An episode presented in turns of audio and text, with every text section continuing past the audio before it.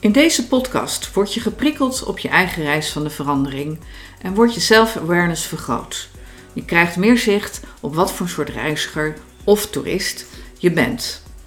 In deze podcast verbindt Ben Thomassen zijn jarenlange ervaring in change management aan de vaak avontuurlijke reizen die hij in 80 landen maakte. Zijn boek Je bent geen man, je hebt geen baard, de reis van de verandering, is hierop gebaseerd. Met dezelfde flair en verbeeldingskracht waarmee hij gereisd heeft, neemt hij je mee op jouw eigen reis van de verandering. In het tweede gedeelte van deze podcast stelt Nancy Rademaker een aantal uitdagende vragen aan Ben. Nancy is een van de meest gevraagde internationale keynote sprekers. Haar vragen zorgen voor nog meer scherpte in de verhalen in deze podcast.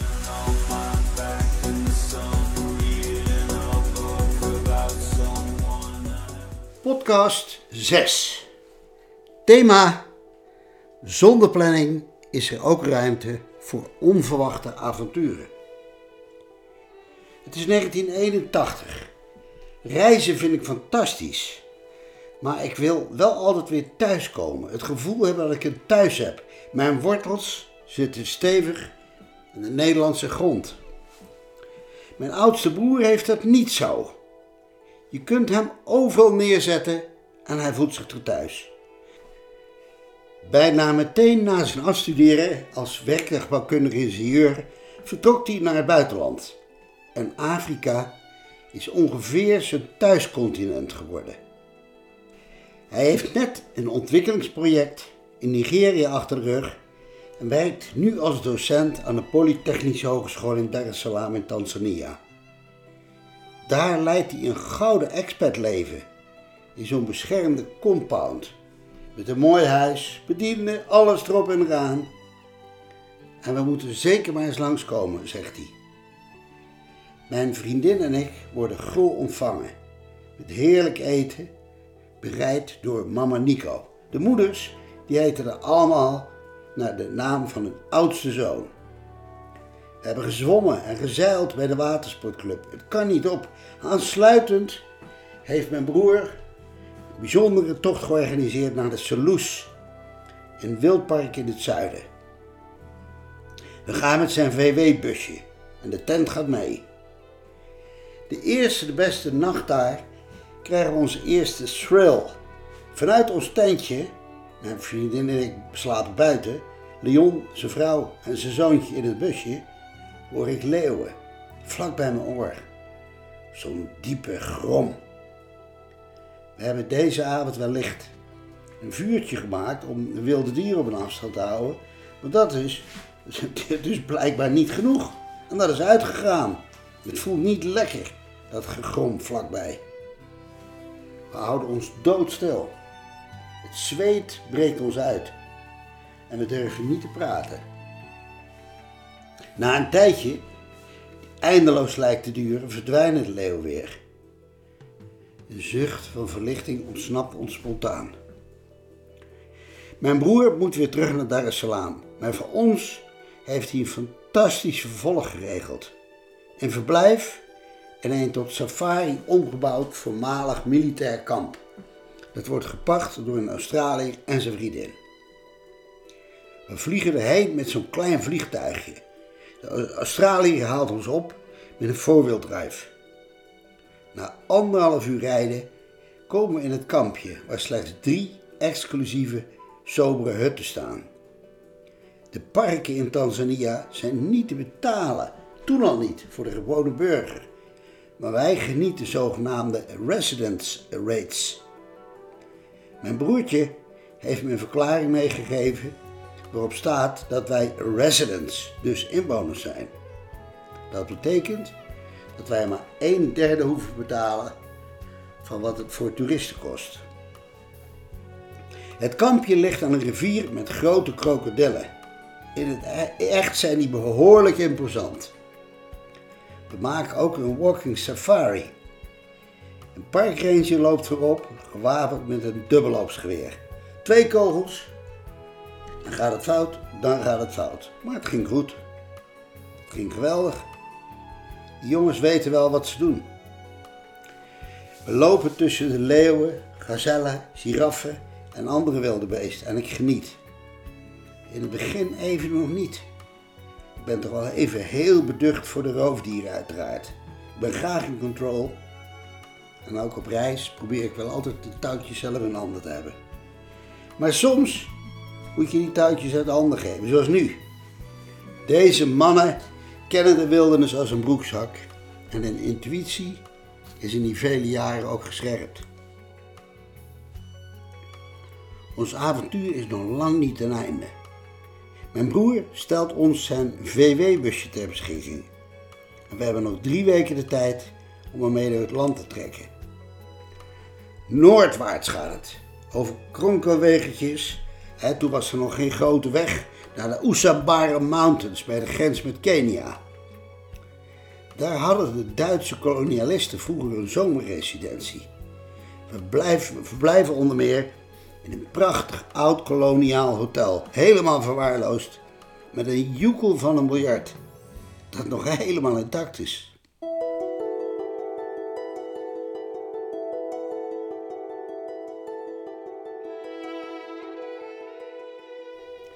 Daarna gaat het door naar Arusha. De indrukwekkende Ngorongoro-crater en Lake Manyara. Allemaal gelegen in schitterende natuurparken. We rijden naar het monument van Dr. Gzimek, de man die beroemd werd met zijn films en boeken over de natuur in Afrika.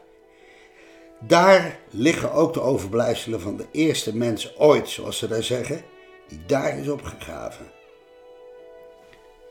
Ik hoor ook dat Hugo van Lawik verblijft in tentenkamp Ndutu in de Serengeti.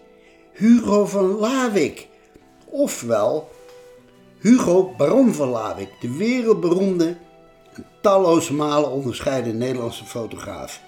Ex-echtgenoot van Jane Goodall, eveneens wereldberoemd vanwege haar onderzoek naar chimpansee. Zij is ook de beschermvrouw van de FNL, Foundation for Natural Leadership, waar ik nu lid van ben. Die man, Hugo van Lawik, die wil ik wel ontmoeten. Die krijg je nooit te pakken, zegt mijn vriendin nuchter. Die man is onbereikbaar, een wereldster. Die reist over de hele wereld. Het zou wel heel toevallig zijn als hij daar nu net zou zijn. We zullen het zien, zeg ik. We rijden gewoon op de Bonnefoy die kant op. We rijden naar het kamp toe. En daar is Hugo van Lawik himself. Ik stap op hem af en vertel waarom we hier zijn. Het klikt meteen. Het klikt zo goed dat hij ons uitnodigt om mee te gaan in zijn jeep. Een hele dag rijdt hij ons rond. Het is gewoon een aardige vent. Het is een meesterlijke ontmoeting die ik nooit zal vergeten. En het mooie is, Van Lavik is niet bepaald een extravert type, maar we hebben meteen echt contact. Misschien wel omdat ik nog altijd dat nieuwsgierige jongetje ben dat geïnteresseerd is in alles. Mijn vader had dat ook. Dan liepen we ergens langs waar iemand aan het timmeren was en dan vroeg hij: Hé hey joh, hoe doe, hoe doe jij dat nou met dat kozijntje? Of het om een schilder ging of om een filosoof, altijd had hij die kinderlijke nieuwsgierigheid, echte belangstelling. En die hoop ik ook te hebben. En die wil ik ook nooit kwijtraken. Mensen vinden het leuk wanneer iemand oprechte interesse voor hun bezigheden toont. Zo is de ontmoeting met Van Lawik ook begonnen. Die dag met hem is het hoogtepunt van onze reis wat mij betreft. Het letterlijke hoogtepunt moet dan nog komen. De beklimming van de Kilimanjaro. We waren helemaal niet van plan die berg op te gaan. Daar zijn we ook absoluut niet voor toegerust. Maar in Arusha komen we een Noorse piloot tegen die twee jaar lang in Tanzania airstrips heeft aangelegd en bij wijze van afscheid van het land de Kilimanjaro wil beklimmen, samen met zijn vrouw. Mijn vriendin kijkt me van opzij aan. Zij weet al wat er gaat gebeuren. Ik zeg, oh, dat lijkt me heel interessant, dat wil ik ook wel. Meer hoeft niet gezegd te worden. Samen met de Noor organiseer ik de klim. Het wordt een echte expeditie. We huren twee gidsen en negen dragers. Ik leen her en der een windjack, een muts en handschoenen en we gaan. Vijf dagen lopen we omhoog. De overnachting geschiet in hutten onderweg. Ik loop steeds harder. Ik wil naar die top. Gidsen manen me. Pole, pole. In het Kiswahili, de lokale taal, betekent dat rustig aan. Ja, het zit wel een beetje in mijn karakter. Bergop ga ik altijd harder. Van weerstand krijg ik adrenaline. Ik luister echter naar de gidsen en doe het rustig aan.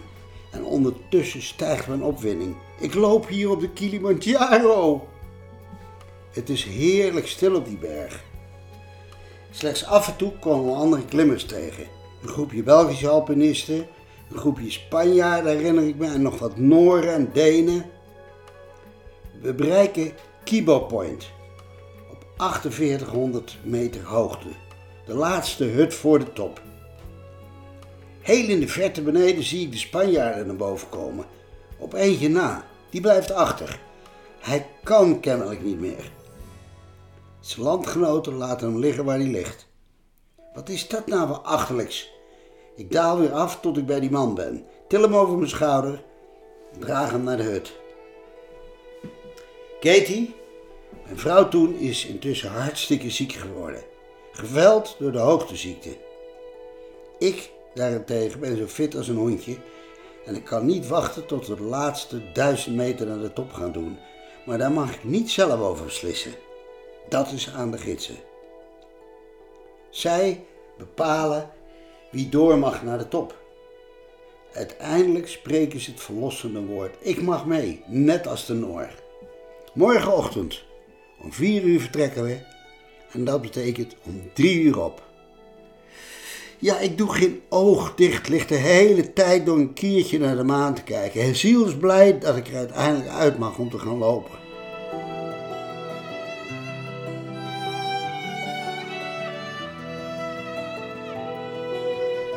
Bij Gilman's Point wordt het weer even spannend. Want daar bepalen de gidsen weer wie er naar de echte top mag. De Noor en ik krijgen allebei het groene licht. De gidsen vertellen dat Sir Edmund Hillary, die als eerste de Mount Everest bedwong, hier net voor de top moest afhaken. Hij had zichzelf overschreeuwd.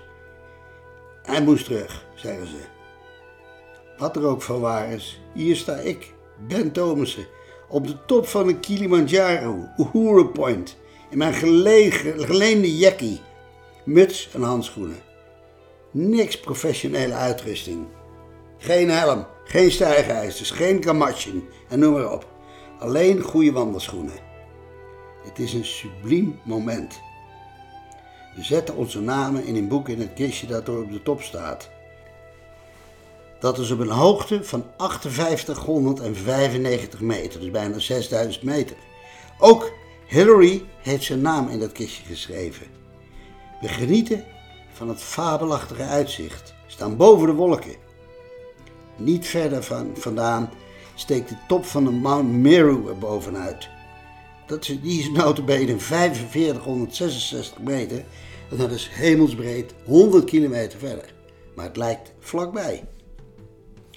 Wat ik gedaan heb, dringt pas echt op me door wanneer we weer terugvliegen naar Nederland. Beneden ons zie ik die Kilimanjaro liggen en ik denk, daar heb ik gelopen. Ik kan wel janken van ontroering. Net als toen ik terugvloog uit India over de woestijn van Afghanistan. Toen dacht ik ook, daar heb ik op de heenweg met mijn autootje gereden. Ik vind het wel stoer en leuk om erover te vertellen, maar pas na afloop dringt het tot me door. Dat ik denk, god, voor het ventje heeft het wel gedaan. Dwars door die onmedelijke woestijn met zijn autootje. Zomaar die Kilimanjaro op. Dat kan helemaal niet, maar het kan. Ik heb het gedaan. Daar kan ik weer kippenvel van krijgen.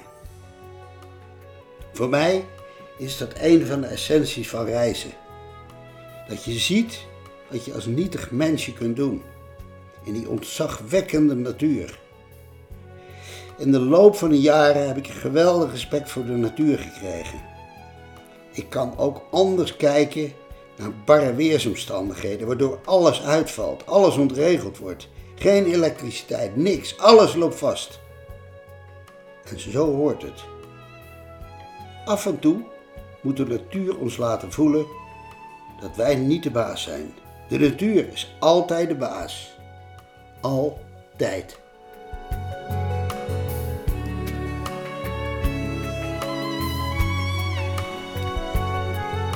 Ben, jij zegt dat de natuur de baas is. Altijd. En dat je ervan geniet als dingen misgaan, wanneer de natuur zich van een uitdagende kant laat zien en bijvoorbeeld de elektriciteit doet wegvallen. We moeten ons er natuurlijk behelpen en er is dan creativiteit nodig om met zo'n veranderde situatie om te gaan. Mijn vraag aan jou is: zouden we dat niet meer moeten cultiveren? Misschien zelfs zo nu en dan binnen een organisatie bijvoorbeeld onverwachte dingen met opzet laten gebeuren om de creativiteit van mensen juist te prikkelen.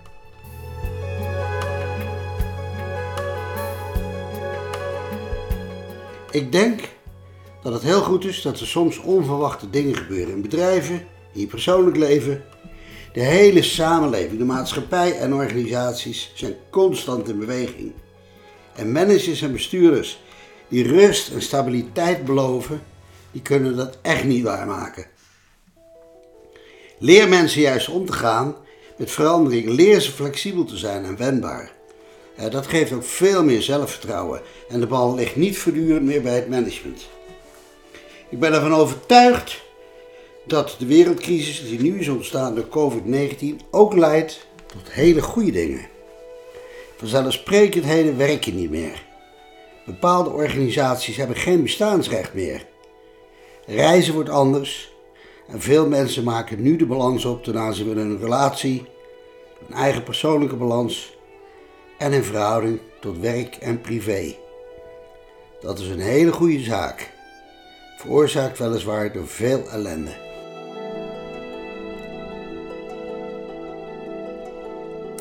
Ben ik deel je passie voor reizen en ook bij mij is die enorme hang naar het onbekende en naar het meemaken van allerlei avonturen.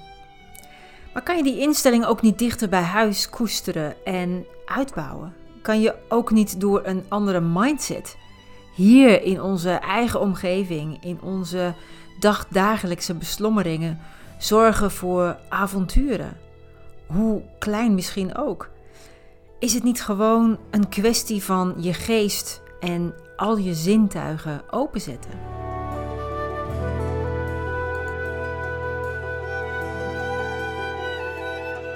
Voor avontuur hoef je inderdaad niet per se ver weg. Ik kan gelukkig nog steeds dagelijks genieten van de omgeving waar ik woon en van het kleinste dorpje in Friesland. Door COVID-19 zullen we de komende jaren dichter bij huis moeten blijven, maar dat vind ik geen straf. Nederland is prachtig en Europa is heel bijzonder. Het is niet minder, maar wel anders dan de cultuur in bijvoorbeeld Argentinië, Tanzania of Laos.